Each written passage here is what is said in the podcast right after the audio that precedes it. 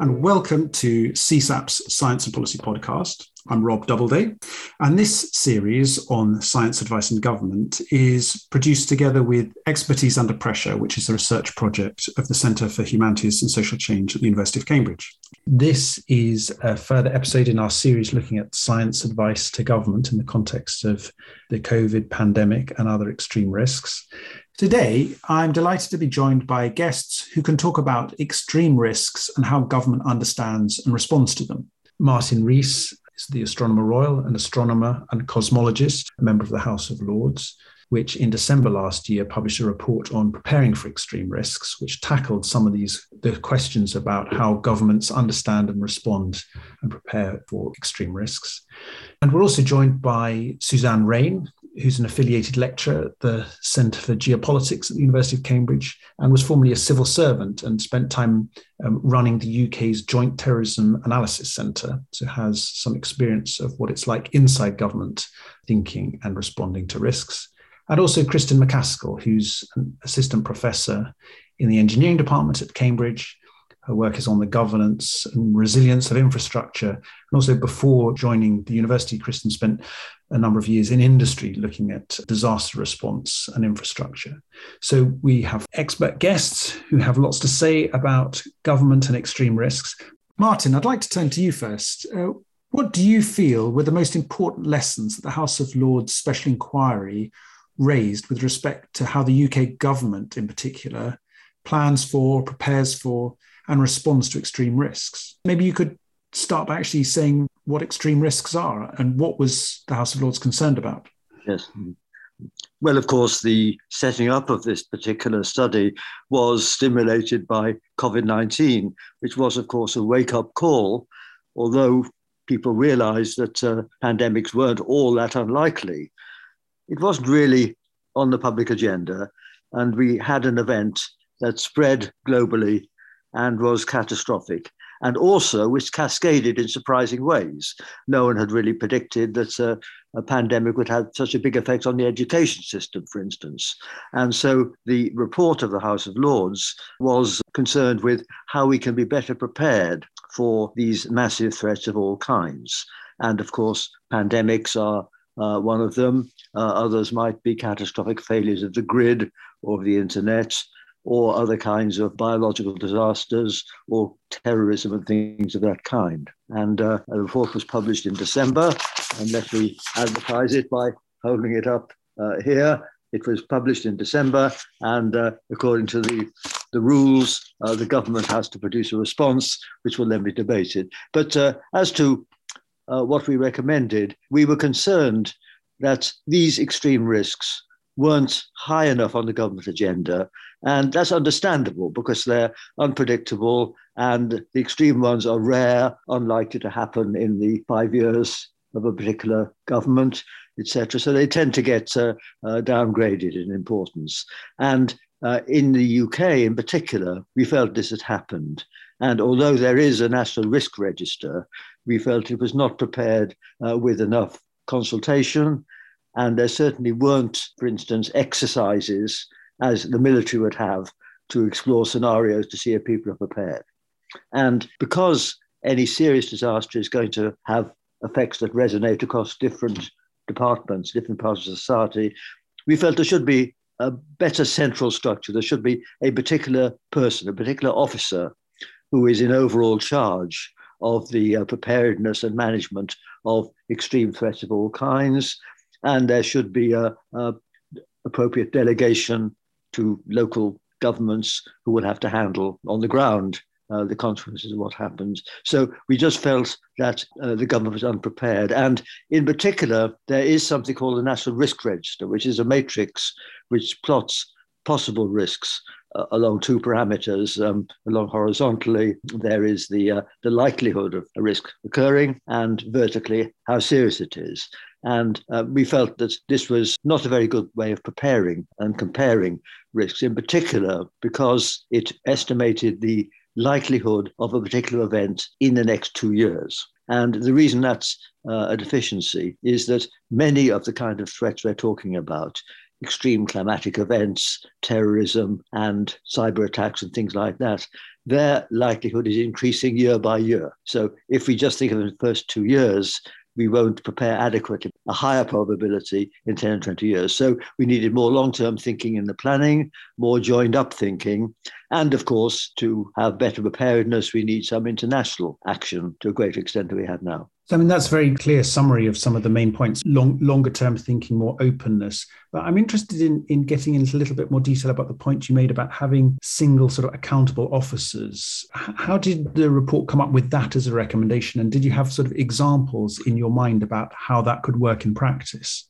Well, first of all, we, uh, uh, we had on our committee seven ex ministers and two former defense secretaries.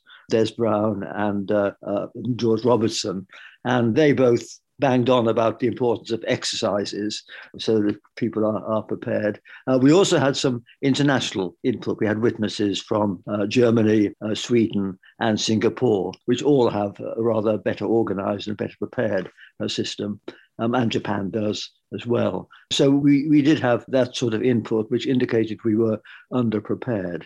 Um, and people realized there's got to be some local authority. I mean, to, to take one small example, small as it wasn't catastrophic, there was this uh, failure of a potential failure of a dam in Derbyshire a couple of years ago, and we interviewed the chief constable, and she had no authority to tell people to evacuate, even when it was essential, uh, because the lines of command weren't clear cut. And so that's just an example where we need to have delegated local authority to cope with these things. I mean, I'm interested to perhaps bring in Suzanne here on the point of having, because I think, Martin, you're saying that there needs to be greater clarity of at the center in terms of who is responsible for thinking about and managing a specific risk, as well as a clearer sense of how that's sort of delegated as well, if that's your point, Martin. Mm, that, that's right. And, and of course, uh, it's got to be decentralized to the, uh, the, the, local bodies which are going to be involved in uh, dealing with the immediate impacts. And they've got to know what their delegated authority is. Because I'd be interested in hearing from Suzanne, who, who as I said, um, ran the UK's uh, Joint Terrorism uh, Analysis Centre. So obviously was involved in some of these questions as they related to terrorism. Um, how do you see that recommendation from the House of Lords working in practice? Thank you, Rob. I think the, the question about working in practice is, is the critical question. And the piece of the argument which I'd like to explore more is how you anticipate so that you are able to take action so that a risk doesn't materialize. And for me, the critical element of that is about the monitoring and the warning that a risk is changing, that it's moving past its mitigations, that it might materialize. And if you think just a sort of overarching way, the UK's National Risk Register says that it tracks and prepares for over 100 risks. Some of those are high impact, low likelihood. But that makes it obviously harder because any decision to act on a high impact, low likelihood, sort of low probability event means that you have to confound all the algorithms that say this is exceptionally unlikely. So you have to build something which enables you to say, I know this is exceptionally unlikely, but I think we need to act. And that's a warning system. And we have it for certain distinct risks. And we have it for terrorism for, again, for historical reasons, essentially because we didn't have one.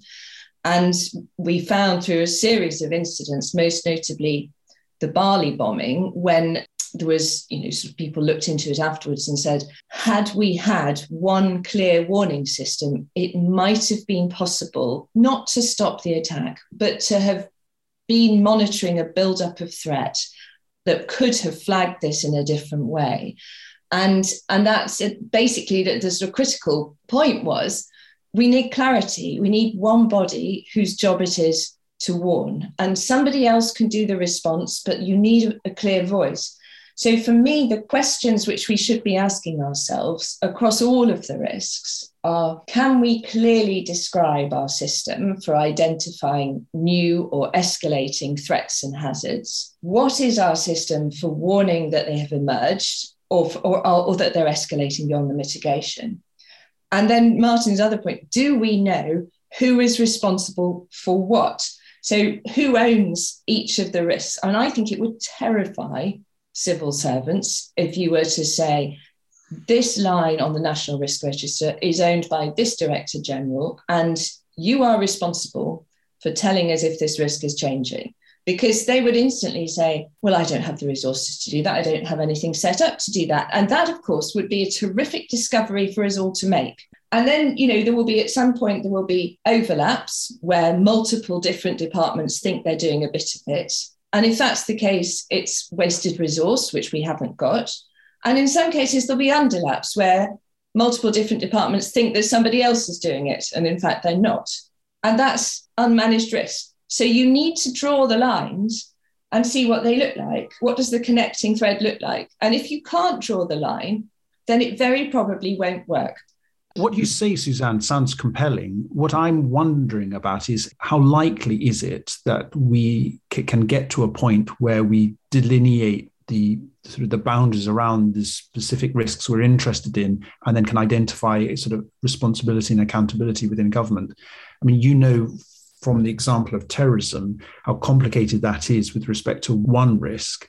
What's your sense of the likelihood that we might make progress across a wider array of risks? It's a choice. The likelihood depends on wanting to do it. For me, I've learned an awful lot from engagement with the corporate world, seeing how they put management of risks as a central factor in how they position themselves, how they basically ensure that the business keeps going. If you're a major bank, you've got a set of serious risks that have to be managed.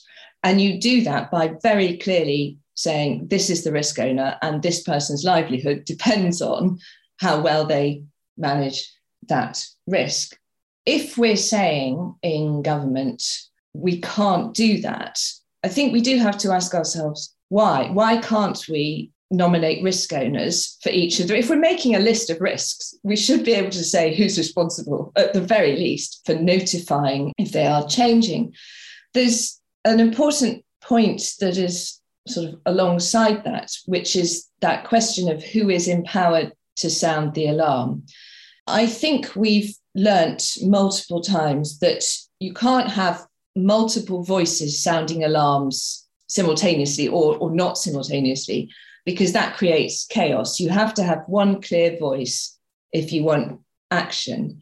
For that to continue to be heard, it needs to be right more often than not. So you need to put effort and resource into making sure that that warning system, the alarm, can be as, as good as it can be. So for me, that's where you have the committee, you have the discussion, you, you, you have all of that as part of a process, a part of the warning process. But there comes a time when you have to have one person who's empowered to, who's responsible for saying, now is the time to act if we want to either prevent the bad thing happening or, given that we can't prevent the bad thing happening, to put the preparations in place such that we minimize the impact of it.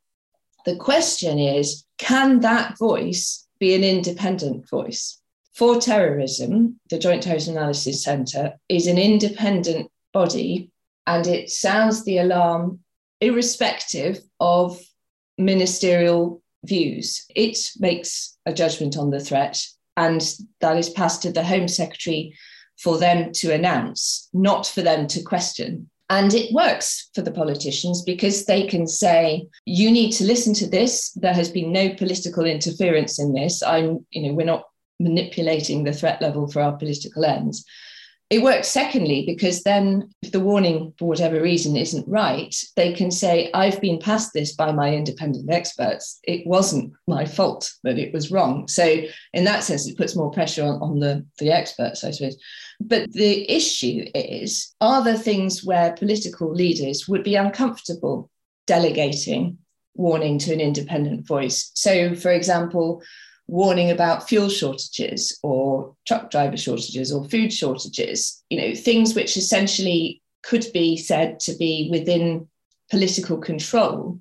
Are you ever going to be comfortable with saying we're going to give an independent body the responsibility for telling us that our infrastructure is not working? Just one comment. It does depend very much on the particular risk, doesn't it? Because if we think of pandemics, then of course, uh, if we have global monitoring, then we may have two or three weeks warning, as we did at this time. And then the question is who is to decide on the response to that.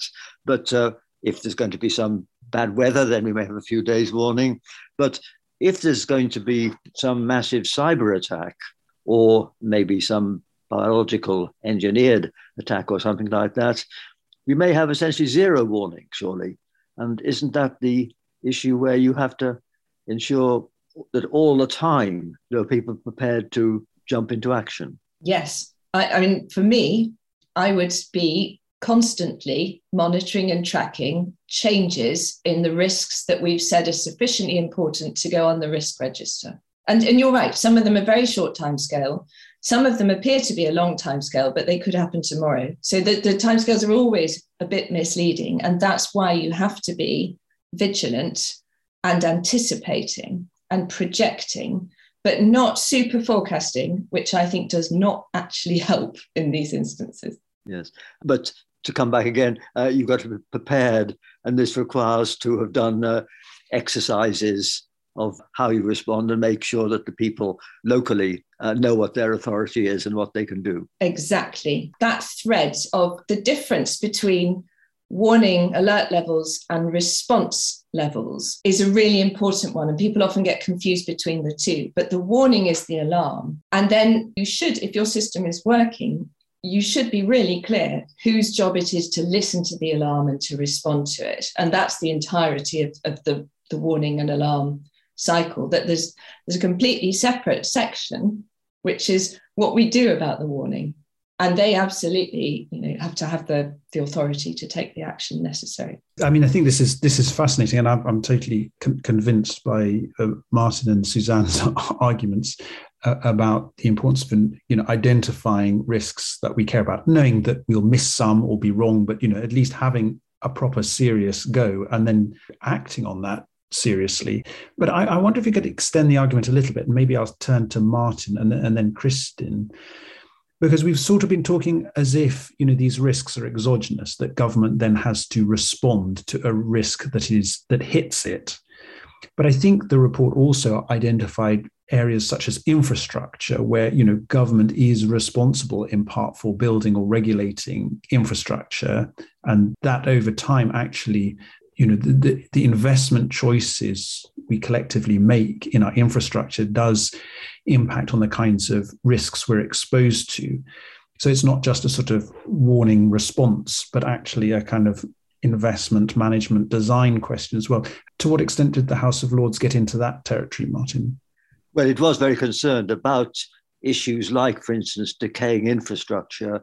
We talked about the uh, um, Italian bridge made of concrete built in 1950s, which uh, collapsed. Um, and we're mindful, of course, that we depend on Victorian infrastructure in many ways, some dams, for instance. And so we realized that there is an obligation on those responsible to ensure that maintenance isn't deferred. And this goes back to the question of long term investments and the uh, appropriate rate at which you discount future benefits and disbenefits. And there's something called the Treasury Green Book, which sets a recipe for how you assess future benefits and disbenefits. And uh, this uh, applies a discount rate of 3.5% per year for the first 20 years after the present.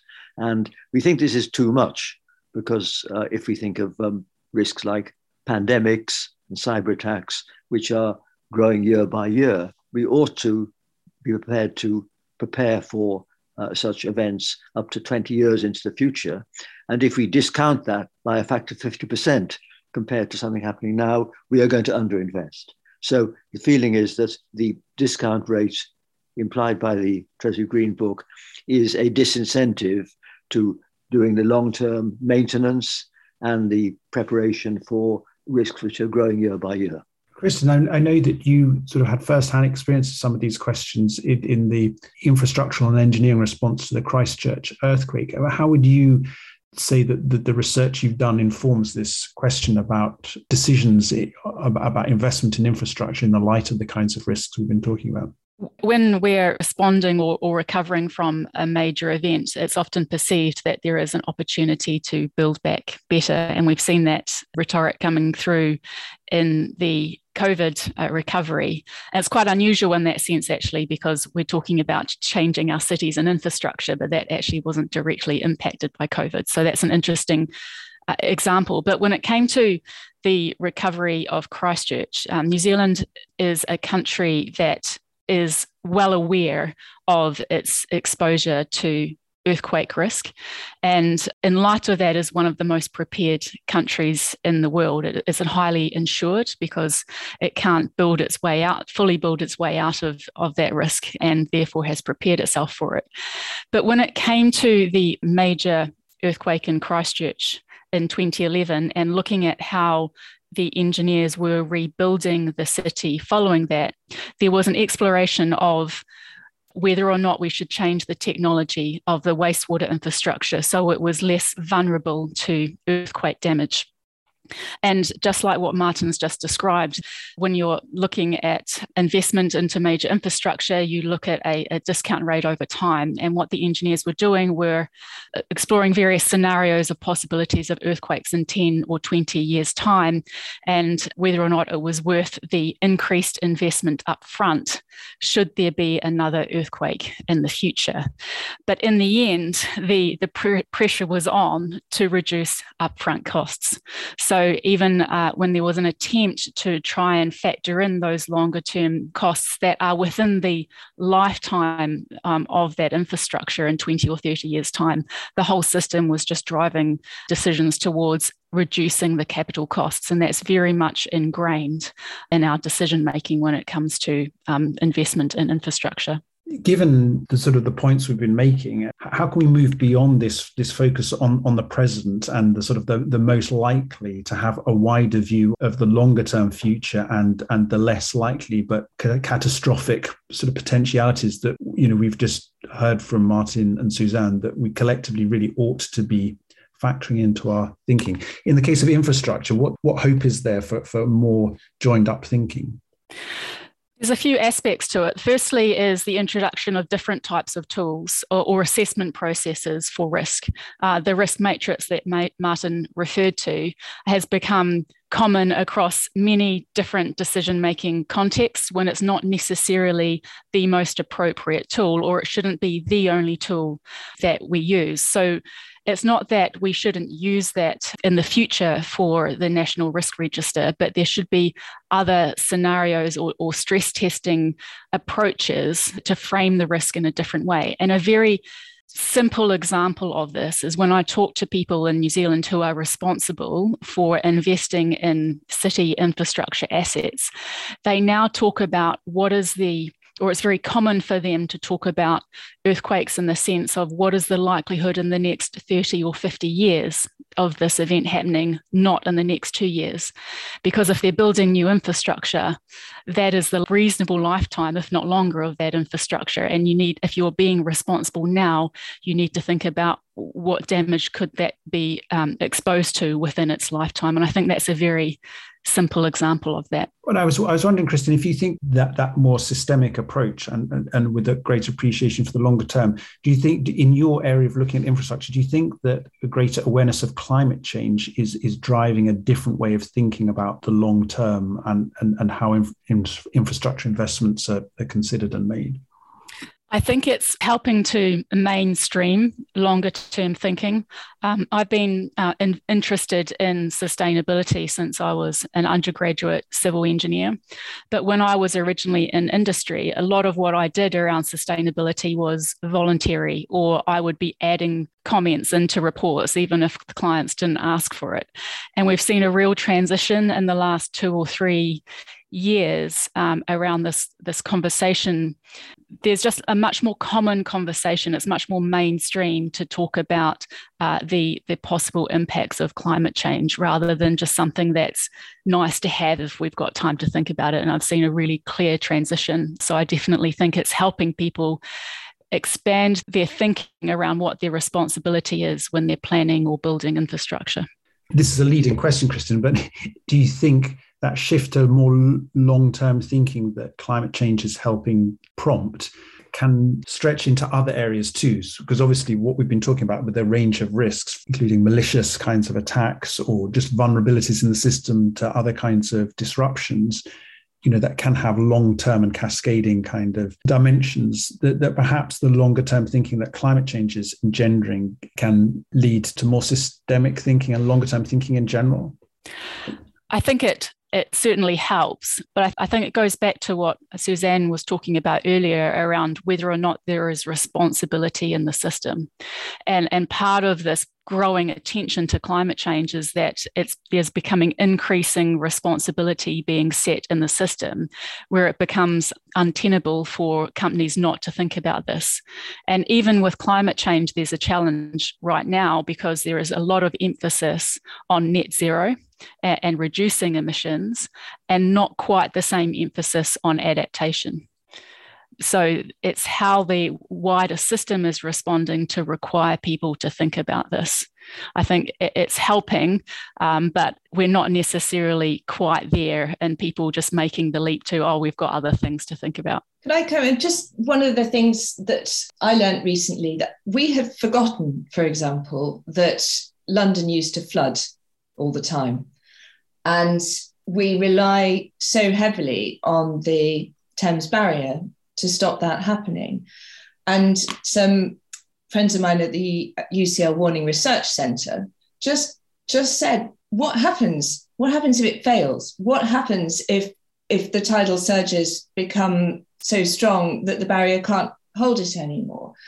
Have we have when did we last do our planning for what a significant flood in London would look like. And it's so obvious, and we're all just sitting here in this massively densely populated city, taking for granted that the Thames Barrier, which is quite old now, is going to keep all the spring tides at bay. I think that's a really a, sort of really interesting live example. I think that happens often, Suzanne. And I think when we go back to this tool that we use, Matrix, where you have the um, what is the probability and the impact, it gets a bit conflated if you look at the impact as being reduced because of the uh, interventions that you've made. And I think it's really helpful to start separating that out. So, uh, the example you've just described, if you think about the, for example, that the Thames barrier not working, then your your potential impact on London is greatly increased. And I think it's helpful to think about those um, because when we build infrastructure in order to reduce impact, uh, the levees in uh, New Orleans uh, is a really good example of that. You create big vulnerabilities in the system because unless that infrastructure is highly maintained uh, and can continue to serve the, the, system in the way that it was designed, if it fails, you can end up with catastrophic failure because the, the wider environment has been built up because of the perception that you've effectively reduced the, the risk exposure. In fact, I remember we had on our committee a Singapore uh, witness who said that uh, for the underground system, you've got to make special precautions to keep the water out of the underground. And maybe that's something we should consider in London, uh, even though we do have the um, Thames barrier as an overall uh, way of reducing threats. But uh, flooding the underground is a special, obvious threat, and maybe some more local precautions could be done there.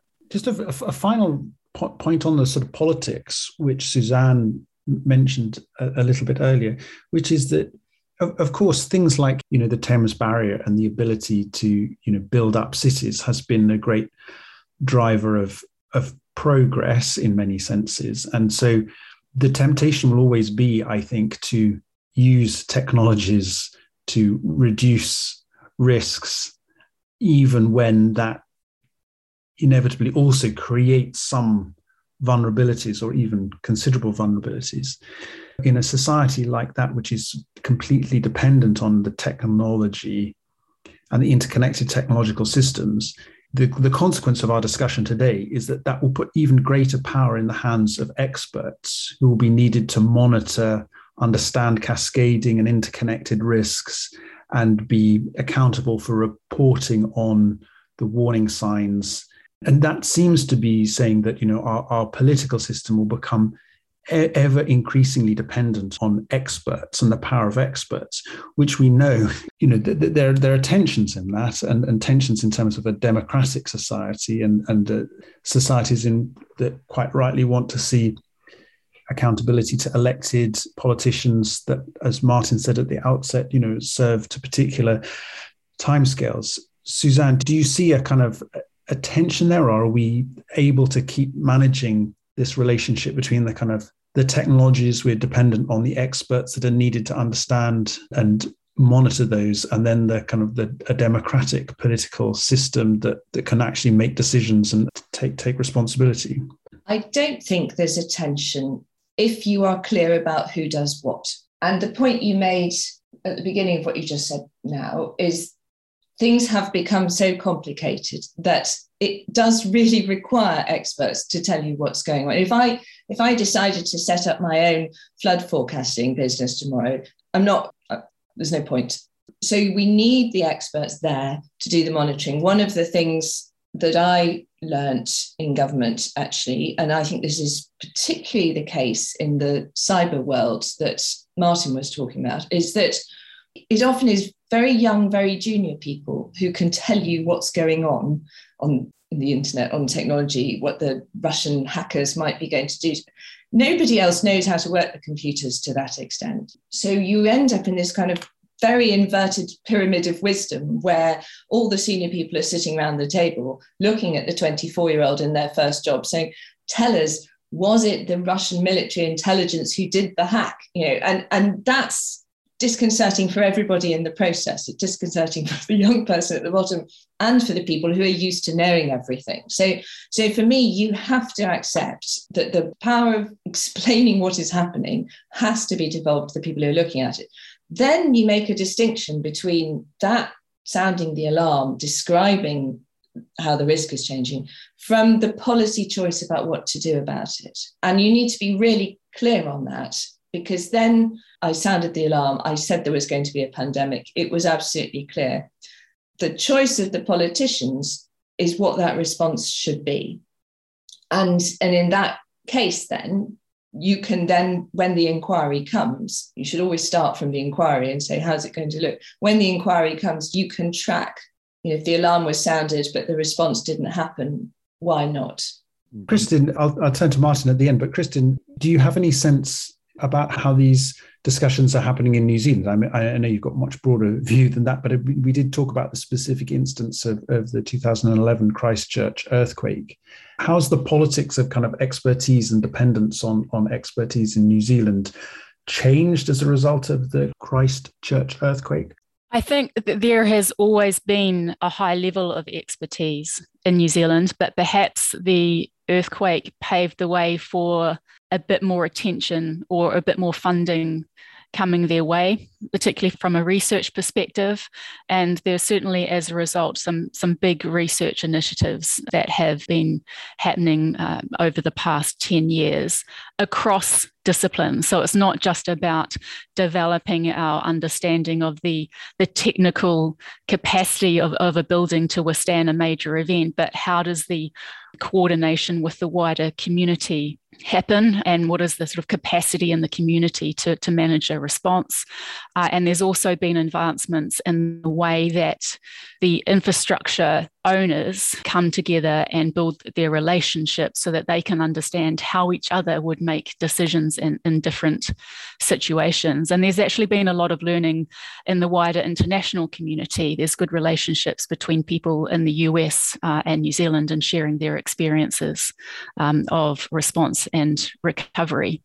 And I think the where things are going is to not just think about and, and, this is sort of more broadly in areas that are exposed to earthquakes, is to think about the infrastructure performance not just in terms of preventing an event, but having the capability to recover an asset quickly, which is a different kind of performance indicator that's um, you know starting to be really uh, well promoted and actually you know driven by some people with a high lot of experience in the US on this.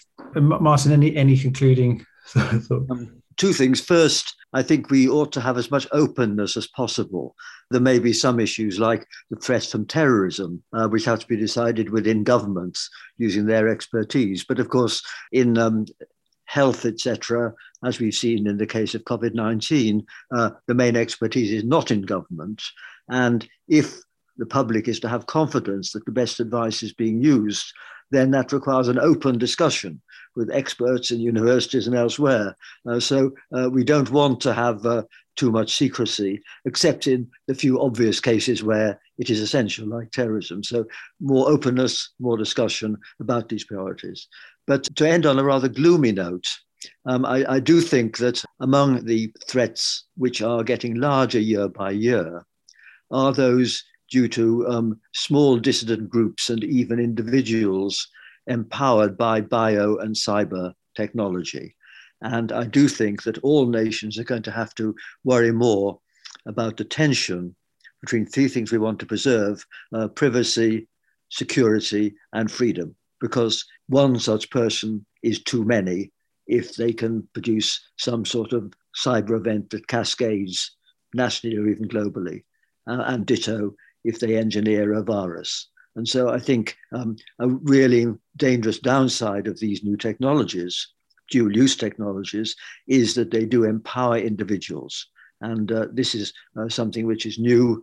The village idiots in the global village have a global range now.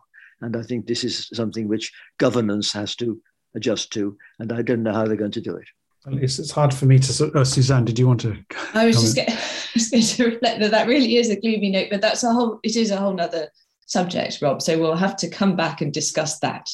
We, we will have to come back to discuss that. In many senses, it is an, a whole nother subject. But I mean, I think it underscores really the main point of this conversation is which, which I'm taking, which is that you know there there is no way that the governments can't fully face their responsibility for identifying absolutely critical risks and then taking responsibility for working out how those should be monitored managed and and then responded to in in the cases when those events or hazards really hit.